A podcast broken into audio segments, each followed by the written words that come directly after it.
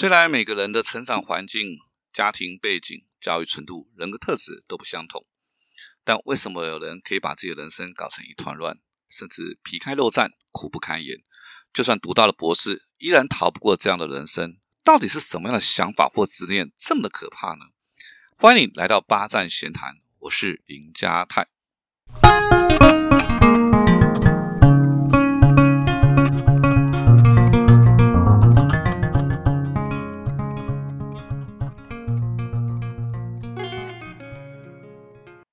今天想跟各位聊的主题就是四个想法会把你的人生搞得痛苦不堪。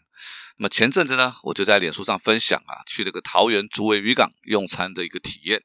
啊，那天刚好是开放的第一天，好，我和家人就刚好来到竹围渔港用午餐。好，我们点了五个菜，很好吃，海瓜子非常的新鲜，好，水晶沙也非常的鲜嫩，我们吃的很开心。可是结账的时候呢，哎，发现金额跟我所预期的不太一样，也就是我们觉得有点贵。但那个想法呢，在我脑海当中闪过去之后，我就把钱给付了。好，那我就说，为什么会这么，为什么愿意这么做的原因，是因为我觉得在整个用餐的过程当中，我们觉得感受很好，好，食物很鲜美，味道也很棒。但如果因为我们觉得金额比较高，以至于心里面不痛快，好，那我们就会把前面的美好就全部都抹杀掉了。所以呢，呃，我我觉得我就把这个过程就把分享给。这个在脸脸书上分享，那也得到蛮多朋友的回馈。那后来呢，我就得到一个男性朋友啊，分享他自己的经验啊。他说他自己在这个交友网站上啊，认识的一个女孩子，好，那交往了将近三年啊，论及婚嫁，很幸福嘛，对不对？但啊，无意之间呢，他知道了女生的过去，但这个过去是他无法接受的，所以他就觉得自己被骗了。好，那完全不管那个女孩子怎么解释，他他就执意分手啊。那甚至啊，把他们两个人出游那种合照、那种甜蜜的合照全部都撕掉了，那种自我纠结、不甘心哦，啊，就全面的否定。好，这等于把这个三年之间所有的美好都毁灭掉了。那后来呢，这个冷静下来了，他就觉得啊，好像自己太冲动了啊，就决定要跟女孩子好好的跟她忏悔，好复合。可是呢，在在他们争执的过程当中，因为他觉得自己被骗了，那种不甘心。他就讲了非常多很伤人的话，很极端的话，甚至接近羞辱。于是这女孩子真的是伤透了心，根本救都救不回来。那我就联想到这个在《王牌大律师》里面有一个有一集啊，就是在讲一个整形美女，好，也就是先生呢结婚之后，后来发现了他的太太是整形，在整形之前非常的丑，于是他执意要去控告这个女孩子骗婚。好，那季亚人当他的律师，当然就赢了。好，那赢了之后呢？金雅人就跟着女孩子讲了一句话，就是跟他讲说：“你会遇到更好的人。”那后来这个男的也后悔了，他觉得啊，原来这个老婆为了要当个好老婆，尽心尽力的学煮菜等等之类的东西，但是都挽不回来了。那那确实哈，我我们在生活当中，我们会遇到很多呢，我们付出真心、投入时间跟心力，那最后因为对方的因素，结果和自己所期望的背道而驰，好，所以会觉得不甘心。觉得所有的付出都白费了，好，那万一这个结束的过程没有处理的很好，那造成自己的损失，更可以觉得自己被骗，所以这种情绪，我觉得都是一种人之常情，好，其实不用责备或苛求，好，那还有一种不甘心啊，那是一种不积极的摆烂的不作为，好，这个玉茹啊，他是这家公司哦刚成立的时候，还是用工读生的身份进去了，好，二十多年兢兢业业，也当了小主管。好，那因为公司要推动数位化，总是公司要不断不断的进步。好，那玉茹就不配合，觉得说，哎，我现在作业的方式很好啊。老板多次提醒玉茹啊，他还是觉得就不想做。好，他想说我是开国元老，哎，你总不会对我怎么样吧？啊，但是不管你是开国元老还是皇亲国戚，当你挡到了公司的时候，公司总要有些作为吧？公司对他也不错，老板对他很好，就谈了优退，他不同意。所以到后来呢，公司只好支遣。好，那自从玉茹知道啊自己要被公司开除之后，要离开这家公司啊，他的恐惧就转化成为对抗。他一样每天来公司，然后拒绝交接，搞到公司最后没办法，只好走司法程序。好，那因为公司提出的这个劳基法，对提出的条件比这劳基法更优渥。好，所以当然官司就没打赢了啊。那玉茹呢，就知道每天打工打这个电话哈啊找同事哈这个诉苦。所以同样是不甘心。好，那大多数的人呢，我们会选择把眼光看向未来，好啊，把过去放下，我们才能够继续向前走。但但就会有一些人哈，他会一直纠结在自己过去的付出、爱情啊、感情里面的那种青春啊、师徒之间的栽培恩情啊、为公司投入的心血、脑力、时间啊，甚至健康，好，这些隐藏在过往时光的沉没成本，他确实会在结束的那一刹那，也许就失去了价值的啊，甚至有一种被否定甚至背叛的情绪。好，所以不论曾经爱的多么的疯狂，许下这个海枯石烂的诺言，好啊，或者呢？这个师师这个这个徒弟啊，呃，对师傅说：“啊，您的恩情大过于山啊！”还是曾经为公司立下这种战功彪炳啊。老板说：“啊，你是公司不可或缺的人才。”对对，转不过人来言，这些就变成了一个过去了，它变成一个过不去的一个坎。好，那变成觉得自己在嘲笑自己、贬低自己的笑话。所以走不过来的时候啊，就算你在天堂，你也觉得痛苦不堪。于是这些人呢，就会用报复。好，来作为他们觉得是伸张正义、还自己公道、还自己公平的理所当然。好，就算是两败俱伤、鱼死网破，他们也甘愿。好，自己停滞不前，也让对方一起毁灭吧。所以，只不过哈，我在想啊，人生美好的回忆啊，那么那么的珍贵啊，对不对？限量，保保存这些，其实不会否定自己。我觉得更不是一种嘲弄，而是让自己的生命啊，保存美好的回忆。好，所以不要让不甘心。把自己的啊禁锢在过去，用折磨来说存在感。好，所以说到折磨哈，第二个会让自己痛苦不堪的想法，就是受害者情节好，不论是不论是我们刚刚提到不愿离职的玉露，好，还是那个觉得被骗的男性友人啊，他们都觉得哈，在事件当中他们自己是受害者啊。一方面呢，表现出自己被人背叛、伤害那种悲情，好，让其他人产生怜悯与同情。好，那另一方面呢，要展现那种蛮不讲理的霸道啊，到处找人控诉，扭曲别人的善意。他们是考虑到自己的想法、感受、需要，好，然后用那种极尽伤人的语言、尖锐、抹黑、扭曲、羞辱等等，来打击他们所谓的加害者啊，甚至不惜把不相关的人拖下水。好像玉如哦，其他同事呢，一开始啊还会很客气的回应，好，到最后真的是烦不胜烦啊，恐惧到干脆哈把电话或者赖哦是设为黑名单，把它封锁起来比较快哦。那玉如觉得自己是受害者，那我想同事会觉得他是加害者吧？好，那另外一种常见的啊，但我其实不是很想提啊，就是那种亲密家人之间的受害者情节。其实玉如会成为受害者情节哈，应该跟他的母亲哈有很大的影响。好，那玉如的母亲呢是未婚怀孕，好，所以夫家呢一直都很嫌弃他啊。结婚没多久啊，先生就外遇、酗酒、家暴。虽然离婚呢拿了一笔钱啊，但日子还是过得啊。挺不容易的，从从玉露哈，从这个有记忆开始，就最常听到妈妈的抱怨，啊，就讲啊，如果当时不是怀了你哦，我现在已经嫁入豪门了，过那个少奶奶的生活。所以玉露的妈妈一直把自己的人生的不快乐啊，通通归咎给这个玉露，而且不断不断的情绪勒索。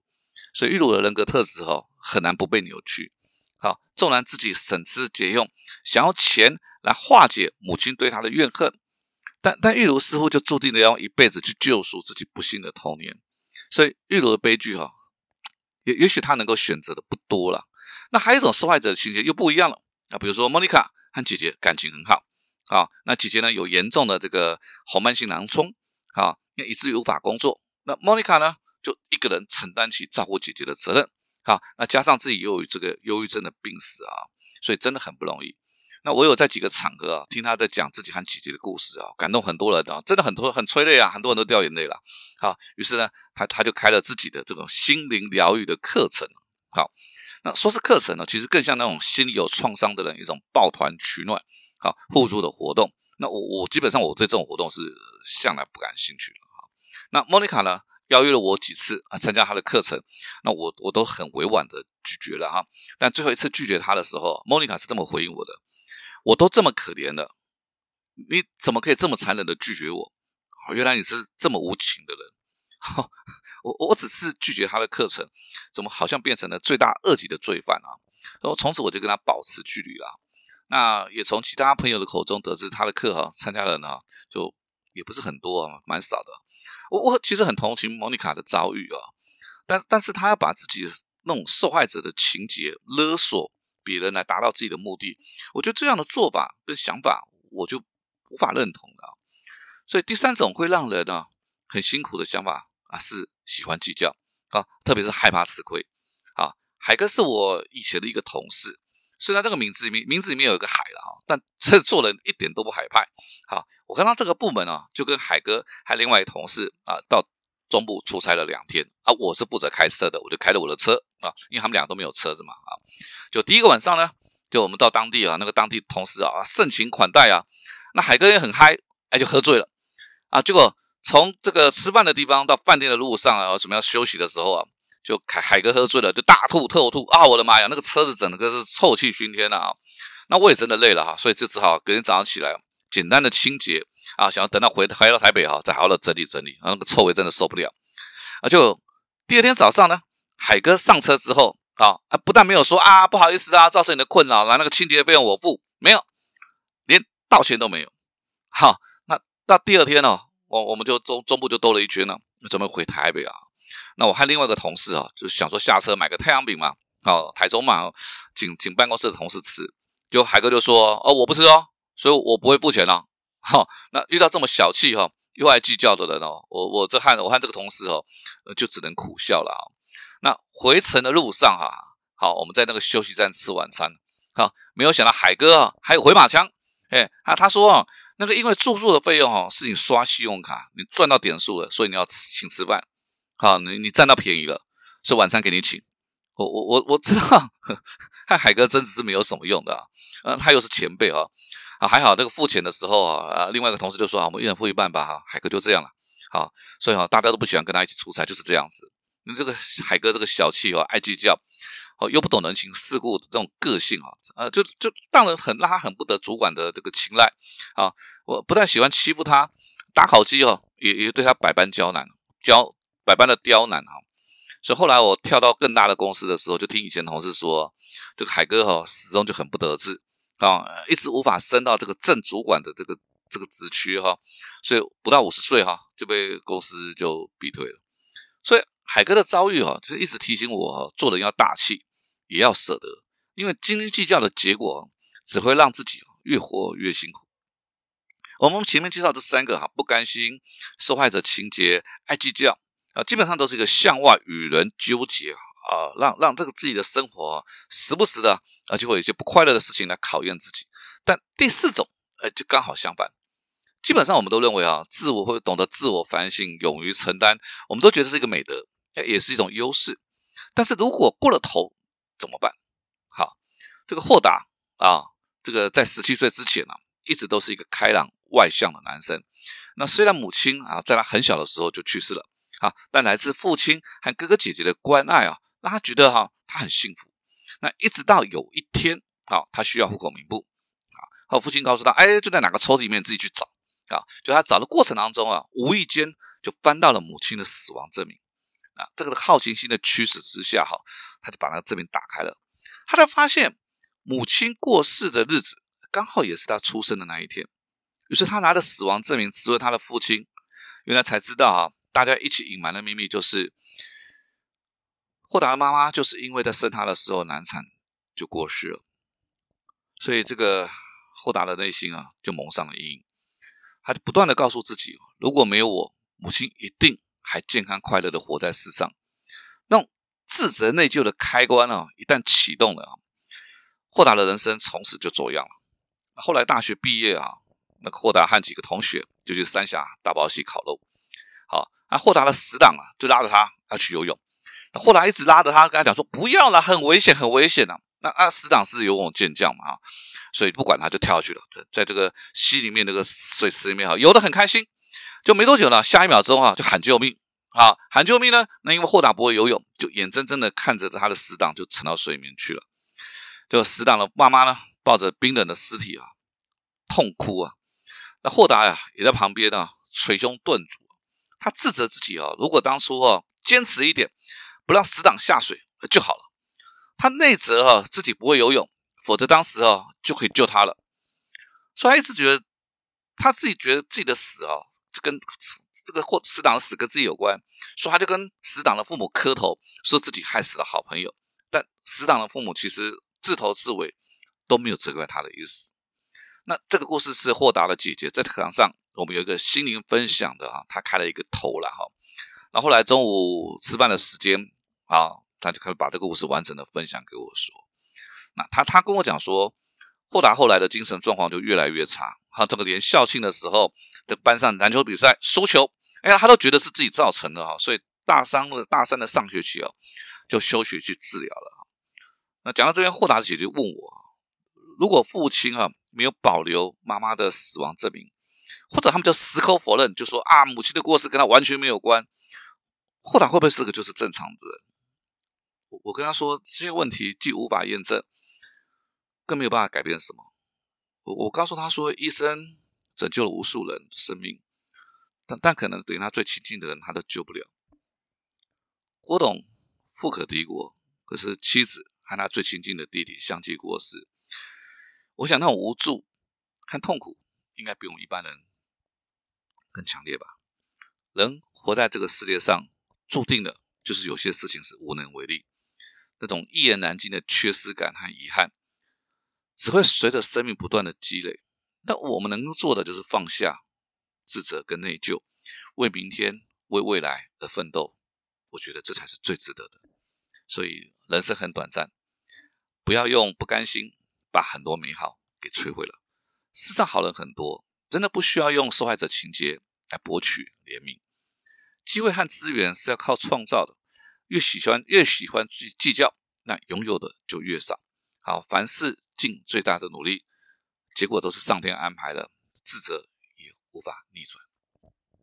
八站闲谈，捕捉平时错过的风景，发现被忽略的观察角度，让生活多一点乐趣，人生多一点厚度。好，如果你有任何想要跟我分享的事情，或者希望我聊的话题，你都会搜寻我的脸书粉丝团“八站闲谈”啊，也别忘了帮我留下五颗星。我们下次见喽。